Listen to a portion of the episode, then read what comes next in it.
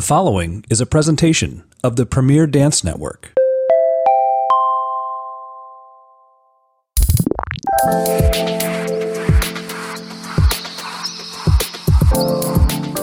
Hello and welcome back. Thanks for coming to chat. I am your host, Barry Kerollis, and you are listening to Pod de Chat Talking Dance on the Premier Dance Network. In this weekly podcast, I candidly offer educational conversations and thoughtful analysis on all things dance. With my vast background as a director, choreographer, instructor, and dancer, I am happy to share my 14 plus years of experience with you, whether you're a professional dancer or just listening in for an insider's look into our fascinating art form. So put your earbuds in, grab a cup of coffee, sit back, and let's talk dance. Hola, mi amigos. At this point in my honeymoon, I will be riding high off of my four days at the elevation of 11,000 feet in Cusco, Peru, finishing with the glorious, magical experience of visiting Machu Picchu. While I've recorded this episode a month in advance, if you're behind on listening to Pod Chat, I'm taking a three week break from all of my media work while my husband and I enjoy a South American honeymoon. When this episode posts, I will be walking the streets of Santiago under the snow capped Andes Mountains. I'll probably still be roughing it when it comes to my Spanish, but the culture and skyscraper, skyscraper junkie in me will make up for that. Anyway, if you've been listening, as you know, I'm putting out three of my new quick concept podcasts The Flashcast, an ADHD podcast that is under 10 minutes and packed to the brim with information. So, why are we wasting any more time? Let's get the show on the road. In this week's Flashcast, I want to spread the ballet world love. If you remember back to one of my earlier episodes, I offered my own idea of a ranking system for American ballet companies. Well, today I'm going to focus on that top tier of companies I told you about. Since many of us see the faces of and hear the stories behind the principal dancers in these companies, I'm going to offer one male and one female option outside of the top ranks for you to watch, follow, and maybe uh, find out about an unknown dancer that you can do a bit of research on. I know some of these dancers and others I don't, but each of them have caught my eye at one point throughout my career, either in person or on stage or via their social media channels. So I urge you to Google, YouTube, Instagram, or follow these dancers on any of their other social media accounts and keep an eye out on them. Since I danced at P&B for so long, obviously this is the easiest place to start. So let's first start there. Margaret Mullen, or as I know her, Maggie. She's a soloist that is a beautifully daring dancer. When I watch her, the first word that comes to my mind is fearless. Maggie is thrilling to watch on stage because she goes for broke every time she's on stage. There's something so exciting about seeing a dancer on the edge of their technique. She's also in the midst of creating a great film about a dancer, Ian Horvath, who died during the AIDS epidemic. It's called No Dominion. So if you get a chance, you should check out her work on that. Maggie has also happened to launch a podcast on the Premier Dance Network recently called Beyond the Bar. So when you get a chance, you should also check that out too. Now she's a part of our network. It's exciting. Okay, another dancer in the company uh, that I think you should be looking for. His name is Price Suddarth, and he is a corps dancer. I first got to work with Price when he was still a student in P&B's school. Before he joined the company, uh, and before he was named one of Dance Magazine's top 25 to watch. Well, he is one to watch, and while he is a great turner and a handsome classical dancer, he is strikingly good at contemporary movement. He is also developing as a choreographer, and he's recently created a work for Pacific Northwest Ballet's main stage. And also, I saw that he was selected for the New York Choreographic Institute. Congratulations, Price. All right, next, one of my favorite companies in the US uh, from one of my favorite cities in the world San Francisco Ballet. Miles Thatcher, he is an attractive young blonde guy who has spent eight years dancing with San Francisco Ballet. When I've watched San Francisco Ballet perform, my eyes most certainly found this corps dancer right away, as his presence is strong, yet thoughtful, and his dancing was precise and moving.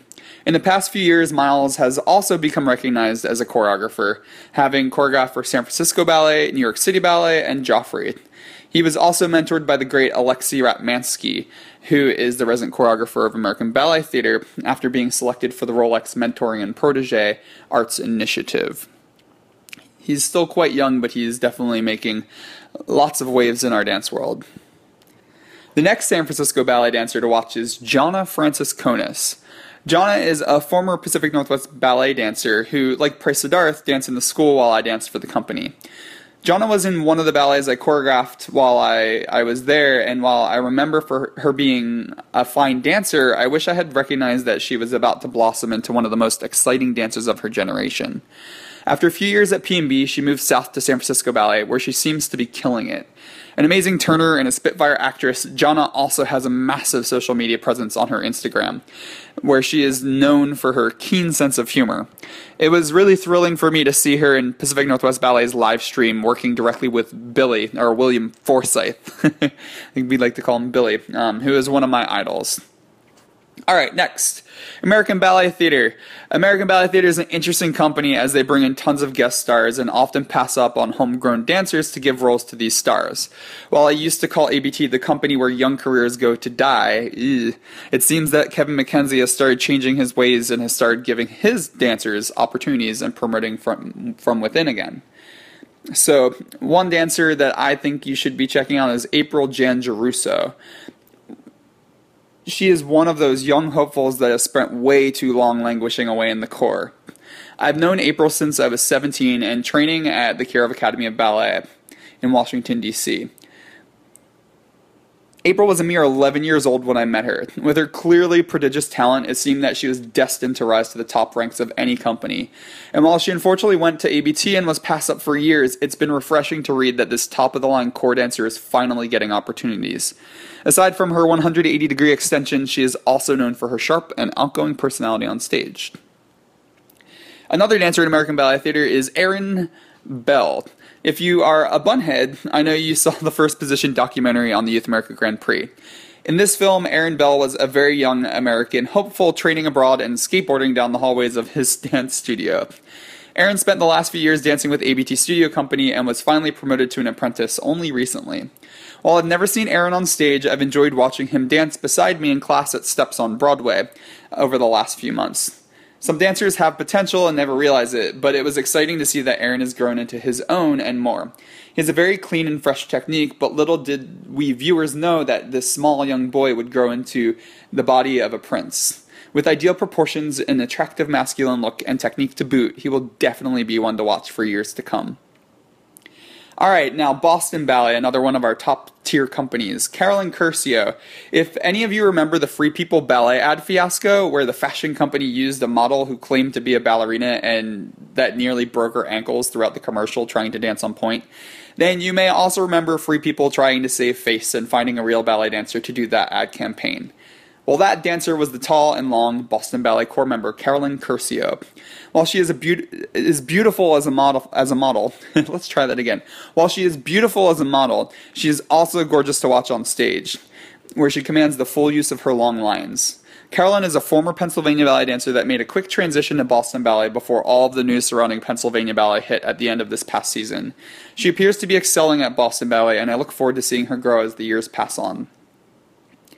Now, our male counterpart, counterpart in Boston Ballet is Andre Garcia. Andre was yet another PNB student during my time in the company who took a position with Boston Ballet upon his graduation. I've yet to see Andre perform as a professional in the Corps of Boston Ballet, but I still remember watching his maturity and clarity even as a student at PNB school.